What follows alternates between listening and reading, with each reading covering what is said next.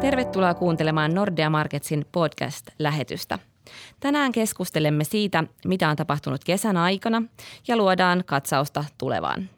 Studiossamme mukana Aki, Pasi ja Kai ja minä uutena juontajana Laura Stevens. Moi moi, tässä Aki. Tota, mä voisin aloittaa kertomalla tosiaan, että mitä meillä on vähän mielessä, jos me puhutaan kesän aikana tapahtuneista rahoitusmarkkinoiden ja, ja reaalitalouden asioista ja, ja sitten mitä me odotetaan syksyltä, niin, niin kesältä on ilman muuta selvää, että Brexitistä meidän pitää puhua. Ennen kaikkea se oli se suurin markkinoiden liikuttaja, vaikka, vaikka nyt tuntuu, että markkinat ei ole jo unohtaneet koko asian. Mutta sitten varmaan Euroopasta voitaisiin puhua muutenkin niin kuin pankkien stressitesteistä ja, ja tuota, Euroopan tilanteista siksi, kun, kun se se nyt vaikuttaa myös sitten tota, niihin asioihin, mitä me meinataan puhua syksystä. Ja syksyllähän Euroopassa, ainakin mitä minä eniten pelkään, niin odotan, on marraskuun 20. 27. päivä pidettävä kansanäänestys Italiassa. Ja siinä on, on pahimmillaan sitten eh, siemenet seuraavalle eurokriisille. Mutta sitten syksystä puhutaan, kun syksystä puhutaan, puhutaan varmasti Jenkeistä, siellä on vaalit tulossa, mutta myöskin – koron nosto, tai ainakin varmasti koron noston spekulointi. Ja, ja, tota, ja meillä on myös täällä Suomi-teemana, mietitään myös Suomen kulunutta kesää ja, ja tota, Suomen näkymiä ja, ja luodaan katsos siihen, että nousisiko se Suomi sitten lopulta vai jääkö se ikuisesti tänne möyrimään tänne Pohjamutiin. Mutta kanssani täällä ovat keskustelemassa Kai Paulamäki, joka, joka kertoo meille eh, varsinkin Brexitin ja Jenkkitilanteesta ja sitten äh, Nordean Mister Suomi, Pasi, moikka. Hyvät Hei kaikki. Kai, sun mitä sä tuota Brexitistä eihän se taida markkinoilla paljon enää näkyä. No okei, punta on vähän alempana, mutta... Niin kyllä se aika, aika nopeasti tuli se, Brexit-shokki tuli kyllä markkinoilla, mutta sitten jos katsotaan se iso kuva, mitä vaikka osakemarkkinoilla on tapahtunut, niin aika nopeasti se kyllä tuli ja meni. Et, ei, et sen, äh, monillakin osakemarkkinoilla se äh, Britannian kansanäänestystä edeltävä taso on kyllä niin kuin, ollaan sen yläpuolella osakemarkkinoilla. Et se on, mm. se on tota, hyvin nopeasti os, Osittain pois. varmaan on, on sitä, että tuli aluksi ylilyönti, mutta varmaankin Englannin, Britannian keskuspankin elvytys on auttanut myös. Kyllä vai, ylipäätään niin monet keskuspankit on siinä elv- kallellaan elvytystä kohti, Japanin keskuspankki, niin. Euroopan keskuspankki, ja toki sitten kanssa tiedettiin, että jos, jos se Brexit tulee, niin kyllä niin kuin Englannin keskuspankki on se ensimmäinen, joka mm. laittaa, laittaa sitten, leikkaa korkoja ja laittaa niin. kenties tämmöisen osto liikenteen. Ja samalla voi ajatella, että Jenkkien ajateltu koron nosto lykkääntyy, sekin on vähän niin kuin elvytystä, kun sitä kiristystä ei tulekaan. Niin, saatiin ainakin mu- muutamia varmoja kuukausia, ei se Fedi lähde kiristää rahapolitiikkaa. Ylipäätään globaali, globaali rahapolitiikan tilanne on niin kevyt, että kyllä niin kuin korot on niin matalalla joka paikassa ja sitten kun tuotto kiinnostaa monia sijoittajia, sitten menee sinne osakemarkkinoille, katset suuntautuu osakemarkkinoille mm. ja se kyllä pitää niin osakkeet niin. sitten niin ja, ja sitä on myös tukenut se, että nyt kun elvytystä tuli ja tulee Britanniassa, niin korot vaan laskee entisestään, mikä taas tukee osakemarkkinoita. Ja, Kyllä vaan, joo. Ja ne, joo. ne, joo. Et sikäli, sikäli on ehkä, ehkä vähän väärin sanoa, ettei rahoitusmarkkinoilla Brexit näy mitenkään. Kyllähän se tietysti näkee, koska kyllähän korot on tulleet alaspäin ja punta on, on sen toista prosenttia halventunut. Hmm. Eh, että kyllähän se näkyy, mutta tavallaan se yleinen, yleinen fiilis, eh, se ei enää näy, kun se on palautunut. Niin, niin toki, että se niin kuin näky, näkyy kyllä monilla tavoin, mutta semmoinen niin maailmanloppufiilis se aika nopeasti kyllä unohtuu. Ja, niin. unohtuu, ja kyllä niin riskiottohalukkuus on ollut ihan ollut kuitenkin hyvällä pohjalla. Ja ei sellaista, niin kuin, ei, ei ole hirveänä murehdittu enää kuitenkaan Brexittiä, että se on, niin, niin. se on jäänyt taakse. Niin. Ja nyt sitten mietitään, että minä vuonna Britannia julistaa vi, artikla 50 hmm. tota, pykälän ja neuvottelut alkaa ja tuota, mikä se nyt oli, että brittien ministereistä, joka sanoi, että neuvottelut sitten kestää kuusi vuotta. Ja, mm. ja, ja nyt kun ne neuvottelut on niin laaja-alaiset, niin silloin käytetään niin sanottua mixed agreement-pykälää, joka tarkoittaa sitä, että, että kun sitten kuuden vuoden päästä, kun neuvottelut on ohi, niin sitä ei voikaan sitten EU-ssa siunata määräenemmistöllä vaan että kun se on niin laaja-alainen, sillä puhutaan taloudesta ja turvallisuudesta ja politiikasta ja vaikka mistä, niin jokainen sen jäsenmaan täytyy erikseen hyväksyä se lopputulos. Ja, se mun mielestä kyllä Britannian tätä vääntömomenttia vähentää merkittävästi, että nyt saisi jotain rusinoita neuvoteltua pullasta. Mitä muuten itse veikkaat, milloin, milloin artikla käynnistetään? Ää, tammikuussa ensi vuonna tuskisin vielä tänä syksyllä. Joku, joku, monihan sitä epäilee, että se voisi, olisiko se loppuvuodesta vai ensi vuonna, mutta kyllä malta ensi vuonna se menee, koska kyllä se pakka on Britanniassa vielä niin sekas. Hmm. Niin kyllä mitä eri arvioitakin on nähnyt, kyllä se niin 2017-2018 jopa akseli näyttää olevan siinä, että miten niin uskotaan ehkä, että milloin se niin. artikla sitten laitetaan, niin. laitetaan liikenteeseen. Joo. Pakka on kyllä sekaisin siellä. Niin. Mutta se, se myös näistä Brexit-vaikutuksista, että tota, brittien pankit on elpynyt hyvin. Siis ainakin paljon paremmin kuin Euroopan pankit, hmm. Jotka tietenkin sitten taas, niitä painaa paljon näiden toisaalta Saksan, mutta toisaalta Italian pankkien tilanne. Ja, ja nythän ne oli ne, ne, tota, ne stressitestit tehtiin. Mitä sä niistä stressitesteistä?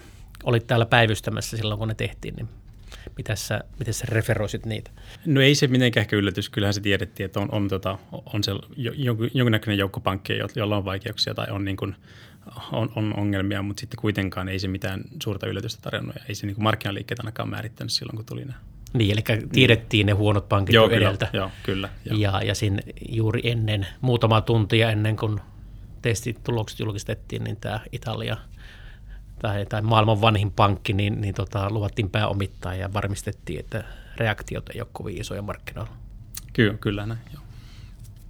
Joo, mutta tuota, se ei silti tarkoita sitä, että pankkikriisi olisi ohi. Pankkikriisi Italiassa jatkuu, mutta puhutaan siitä kohta vähän lisää, kun mennään tavallaan luotaamaan Euroopan syksyä ja, ja tota, talouden syksyä, niin puhutaan pankista vähän lisää. Mutta ennen sitä, niin kerrataan vähän Suomen taloustilannetta. Kääntyykö se Suomi, Pasi, nyt kesällä?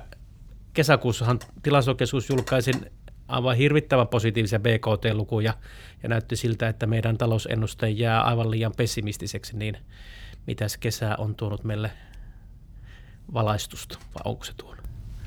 No ne hyvät BKT-luvuthan eli täsmälleen kuukauden verran. Se ei ole mikään naurun asia, anteeksi. Vaan. No tavallaan ei ole, mutta vähän se hymyilyttää. Niin. BKT-lukuja korjattiin alaspäin ja jos kesäkuussa ajateltiin teknisesti, että pitäisi nostaa kasvuennuste tänä vuonnakin puolikkaasta 1,3, että siinä olisi mitään järkeä, niin nyt ei tarvitse nostaa kuin 0,7. Hmm. Niin, ja jos meillä 0,5 oli, niin... Tota, Voidaan se... miettiä, että tehdäänkö yhtään mitään. Niin, niin. Juuri näin. Valitettavasti. Mutta tota, se on historiaa vähän se BKT, tosin, tosin siinä tavalla se vaikuttaa tulevaisuuteen, kun se vaikuttaa tähän vuoden sisäisen kasvuuraan ja kun me ennustajat ennustetaan tulevaisuutta, niin me se niin sanottu lähtölava pitää tietää. Mutta tuota, mitäs muuta dataa me sitten ollaan kesällä saatu? No vientilukujahan on tullut. Meillä on nyt toinen neljännes hallussa ja se alkoi ensin näyttää kyllä aika heikolle ja meillähän oli alla jo erittäin heikko ensimmäinen neljännes. Sitä vähän onneksi sitten auto se, että kesäkuussa oli yksi laivatoimitus ja nyt Q2 ei sitten näytäkään enää niin heikolle kuin mitä pelättiin. Mm. Mutta sitten taas, jos miettii, että mitä se nyt tarkoittaa. Se laiva on tehty viimeisen vuoden tai kahden aikana. Se on kirjattu jo siinä niin. tuotantoon, että se laivan toimittaminen ei sinällään enää meidän BKT millään tavalla vauhdita. Niin. Et se on ainoastaan tekninen kirjaus vientiin ja sitten yhtä suuri niin kuin vähentävä kirjaus varastoihin. Niin, just näin. Eli ei sitäkään sitten loppujen lopuksi mitään apua meille niin, niin, niin, kyllä. kyllä. No nythän tulee tuota perjantaina muuten sitten siinä mielessä uutta tietoa taloudesta, että kun saadaan tämä liikevaihtoon perustuva kuukausiindikaattori niin kokonaistuotannosta. Mitä sä siitä odotat? Sehän nyt on siis, mm, tuota, minkäs kuun luku sieltä nyt tuleekaan? Sieltä tulee kesäkuu ja samalla tulee pikaennakko toiselle neljännekselle. Se on kyllä vaikea. Se on, se on vähän arpapeliä, mutta mä kuvittelisin, että aika tavalla samanlainen nousu on jatkunut kuin mitä oli ekalla neljänneksellä korjattujen lukujen mukaan. Eli ehkä se on jotain 0,2 verrattuna edelliseen neljännekseen. No mitä se tarkoittaisi vuositasolla? Se on suuri piirtein sama, mikä meillä on tällä hetkellä ennusteessa sisällä. Eli meidän ennuste oli siis se 05 tälle vuodelle, eli, eli tuo 02 ei muuttaisi millään suurella tavalla. Niin, niin. joskin ne on niitä liikevaihtolukuja eikä, eikä varsinaisia BKT-lukuja, jotka ovat siis arvollisia lukuja, niin, niin tota, nehän nyt on vasta suuntaan antavia juttuja. Mutta mitäs muuta? Meillä on muutakin. Sulla on tässä itse asiassa studion pöydällä nyt tukkukuvia, joita on kesäaikana saatu, niin mitä sä muuta meille kerrot? No me voidaan katsoa tuota näkymää eteenpäin vaikka teollisuuden tilausten kannalta ja, ja ne tilauksethan on ollut kyllä aika murheellisen näköisiä. Siellä taitaa olla vissiin nyt kymmenen kuukautta peräkkäin niin, että kunkin kuukauden tilaukset on jäänyt pienemmäksi kuin mitä ne oli vuotta aikaisemmin. Mm. Ja tänähän tuli tietenkin aikamoinen niin kuin ruma luku. Ei se mikään yllätys ollut, että tilaukset tippu 33 prosenttia viime vuodesta. Siellähän oli laivatilauksia vuosi aikaisemmin ja tällä kertaa niitä ei tullut. Niin. Joo, ja sen kaikki nämä tämmöiset vertailut vuoden takaiseen, kun niitä tehdään kuukausidatoista, niin se aina helposti sitten näkyy lehtien palstolla ihan ihmeellisenä tulkintoina, että nyt talous joko nousee tai romahtaa ja kyse voi olla pelkästään vain sitä lähtölavasta ja sitä vertailukohdasta vuoden takaiseen ja, ja silloin näissä pitäisi aina muistaa tehdä kunnon, kunnon kausiputsaukset ja kunnon niin tuota selvitykset, että mistä ne, mistä ne kasvuprosentit tulee. No tässä tapauksessa asia on täsmälleen näin siis, mutta jos sen putsauksen tekee, niin näkee, että tämän kuukauden tai kesäkuun tilaukset oli – kohtalaisen lähellä sitä, mitä ne oli aikaisempina kuukausina. Mm. Eli tämmöinen vanha taso aika hyvin säily. Ei tapahtunut mitään sellaista, mikä pakottaisi meidät arvioimaan meidän niin kuin ennusteen lähtökohtia uudelleen. Joo. No sitten kesällä oli myös, tota, sä viihdytit taloutta seuraavaa yleisöä myöskin tämmöisellä asuntomarkkinaan blogeilla ja, ja, ja keskustelulla siitä, että tota, käykö se asuntokauppa vai ei, niin mitä sun datat siitä sanoo? No virallinen datahan sanoo sen, että asuntojen hinnat ensinnäkin on kääntynyt pikkusen nousuun, varsinkin pääkaupunkiseudulla. Mm. Eli täällä hintojen pohjat nähtiin 2015 alkupuolella ja sen jälkeen sitten on alettu hilautua pikkusen ylöspäin. Muualla Suomessa tilanne on sitten toinen, että siellä oikeastaan eletään sitä hintojen pohjaa edelleenkin, mutta ei ole lähetty vielä ylöspäin eikä oikein ole lähdetty uudestaan alaskaan päin. Mm. Kauppaluvut on taas sitten vähän niin kuin mielenkiintoisia siinä mielessä, että mehän tiedetään oikeasti kaupat vasta 2015 loppuun saakka. Niin. 2015 oli selvää parannusta edelliseen vuoteen. 2014 oli pohja ja me nähdään luvuista, että 2014 tehtiin noin 30 prosenttia vähemmän asuntokauppoja kuin 2005. Kymmenessä vuodessa 30 prosenttia alaspäin. 2016 eka neljännes, toka neljännes on alustavia tietoja ja me ei, me ei tiedetä, miten paljon ne korjaantuu ylöspäin. Ja nyt, ja nyt kun, jos joku kuuntelee tätä podcastia syksyn mittaan, niin nyt eletään siis niin kuin elokuuta, kun me tässä juttelemme. Joo, me saadaan tietää lopullisia lukuja kai vasta sitten ensi vuoden puolella, mm. että ne tarkentuu kaikiti niin pitkään. Jos katsoo näitä lukuja, mitä meillä on nyt, ja sitten niitä vähän korjaa ylöspäin, vaikka neljänneksenkin korjaa ylöspäin, niin senkin jälkeen ne näyttää hämmästyttävän vaisuilta. Mm. Eli, eli on hyvin vaikea saada virallisten kauppalukujen perusteella ehkä luodettavaa kuvaa sit mm. kaupan käynnistä. Mm. Joo, mutta et sä nyt kovinkaan niin optimistiselta kuulosta, että ne nyt olisi ne, se kaupan, asuntokauppa nyt piristynyt ja hurjassa kasvussa. Niin, mä vähän tykkään niin, että, että tämmöisestä julkisesta keskustelusta ja mediasta välillä voi saada aika tavalla valoisamman käsityksen siitä. Mutta se iso ongelmahan siinä on se, että, että kuka tahansa voi tehdä samat laskelmat kuin mitä me tehdään niillä kauppaluvulla ja pääsee täsmälleen samoihin johtopäätöksiin ja kyllä se ristiriita silloin näiden virallisten kauppalukujen ja, ja, ja ehkä tämän julkisen keskustelun välillä on aika iso. Joo, aivan. Hyvä. Tota, se, oli, se oli siis tota, pieni kertaus Suomen taloudesta, mitä kesällä tapahtui. Eli, eli se orastava optimistisuus, joka vielä kesä, kesäkuun lukujen perusteella ja siinä lomille lähdettäessä oli, niin se nyt suli tässä, tässä lomien aikaa ja nyt ollaan taas siinä samassa tilanteessa, että vesi seisoo ja jotain tarvitsisi syksyllä saada aikaiseksi, niin kohta Pasin kanssa jatketaan, että, että miltä se syksy ja tulevaisuus sitten näyttää tai ehkä voitaisiin pohtia sillä tavalla, että mitä vaadittaisiin, että se, se tota, laiva kääntyisi tässä vielä syksyn mittaan. Mutta mietitään sitä ennen maailmantaloutta syksylle. Ää, Eurooppaa mun mielestä nyt sitten määrittää se, mitä Italiassa rupeaa tapahtumaan, mutta, mutta tota, kun, kun jos me oikein globaalisti ajatellaan, niin tuolta Aasian suunnalta ei, ei ole viime aikoina kuulunut mitään ihmeellistä. Siellä Japani ja Kiina isona talouksina elvyttää ja, ja Japani yrittää käynnistää taloutta ja Kiina yrittää estää romahdusta ja, ja mä luulen, että Japani ei onnistu kasvun käynnistämisestä, mutta Kiina onnistuu sen romahduksen välttämisessä. Eli sieltä on tuskin mitään markkina-ajureita tulossa voimakkaammin, paitsi ehkä jotain tällaista yllättäviä shokkeja voi tulla semmoisia häiriöitä ja hermostuneisuutta, mutta siis semmoista fundamentaalista muutosta. Mutta ennemminkin varmasti markkinat seuraa nyt syksyllä, mitä Jenkessä tapahtuu kahdella rintamalla ja, ja toinen niistä on se koron nosto. Tuleeko se tänä vuonna, Kaitsu?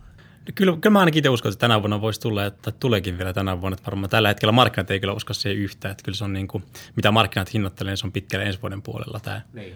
seuraava koronasto hinnoissa. Ja siinä ehkä taustalla keskeisenä syynä se, että kun pitkään ennakoitin, että Jenkkien toinen neljännes, että se kasvupalautus heikot ykkösen, kuin ykkösen jälkeen, mutta eipä sitten palautunutkaan.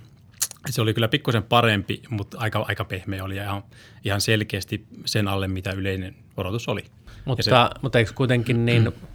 sitä selitä se, että siellä varastokomponentti oli niin iso, että jos sen pyyhkii pois, niin sehän saattaa olla itse asiassa ihan kohtuullinenkin se BKT ja sitten kun ottaa huomioon työmarkkinat, joilla taas työpaikkoja syntyy paljon, niin nehän molemmat tekijät, nämä, nämä kaksi faktaahan niin sitten puoltaisi koronnostoa jo syyskuussa.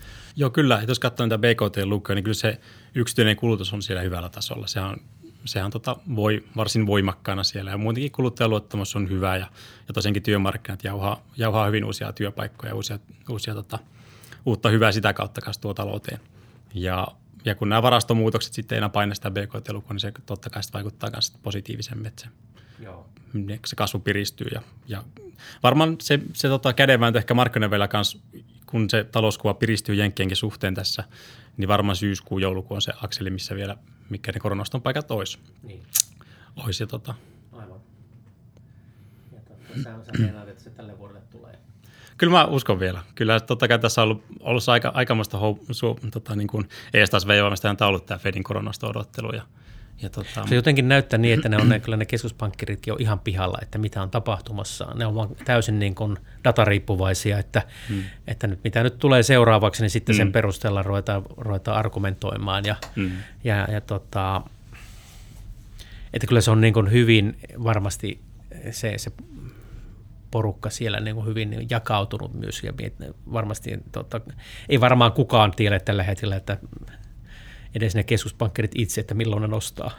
Ei tietenkään, ei, ei. Ja ylipäätään Brexit, kyllä se niin kuin, mitä, mitä Fedikin on ollut tuossa aikaisempina kuukausina pidemmän aikaa, että se on aika herkkä sille, että jos markkina tulee sellaista turbulenssia, niin sitten sit vähän niin kuin otetaan pikkusen takapakki, ehkä katsotaan sitä tilannetta. Ja, niin. että vaikka Brexit ei ehkä niin jenkkitalouteen ole mikään hirveän iso murheenkryyni pitäisi olla suora, suorat vaikutukset, mutta kuitenkin, että jos se vielä aiheuttaa tavallaan, tulee tämmöisiä Brexit, li, Brexitin liittyviä negatiivisia shokkeja vaikka EUn ja Britannian välisen tota, neuvottelujen edistymisen aikana, niin, niin. se voi vaikuttaa rahoitusmarkkinoiden negatiivisesti sitä kautta kanssa Fedin, Fedin, että se ei sellainen, sellainen epävakaa rahoitusmarkkinaympäristö ei sovi Fedin koronnostolle ja sitä niin. kautta Fed joutuu sitten seuraamaan sitä tilannetta, tilannetta mutta, mutta ei, se, ei se varmaan helppoa, helppoa kyllä sielläkään katsella, että mitä täällä, miten niin kuin, niin. missä Aivan. vaiheessa sitä korkoa voisi nostaa. Aivan. No jos me ei tiedetä, milloin, milloin korot, korot nousee, niin se me ainakin tiedetään, että milloin presidentti vaihtuu. Hmm. Mutta nyt se näyttää siltä, että tota, pahin uhka Trumpin voitosta olisi väistymässä, että se on sen verran mokailemaan itse. Mitä sä luulet, nouseeko Trumpi vielä tästä alhosta? No kyllähän Trumpi on aika monia todennäköisyyksiä vastaankin taistellut ja päässyt yllättävänkin pitkälle, mutta kyllä mä olen aika skeptinen sen suhteen, että kyllä se Trumpin lento, lento alkaa loppumaan pikkuhiljaa ja en mä niin. usko siihen. Ei niin. tule tuu markkinoille trumbulenssia tämänkään, tämänkään myötä. Niin, niin. vaikka sitähän se haluaisi, se haluaisi sitä, että tota, maa säilyisi jakautuneena, koska siitä hän elää. Hän on, tulee establishmentin ulkopuolelta ja niin kauan kun tulee, tulee kaiken maailman ongelmia, niin, niin tota, hän, hän laskee, että kannatus vaan nousee, koska sieltä sellaista ongelmistahan hänen kannatuksensa kumpuaa. Ja niin, ja voisi ajatella, että jos tosiaankin tulisi vaikka sitten kasvun suhteen pettymyksiä Jenkessä vielä loppuvuoden osalta, niin, niin. ehkä se voisi ajatella, että sataa sitten Trumpin laariin. Kyllä. Että, niin kuin, niin.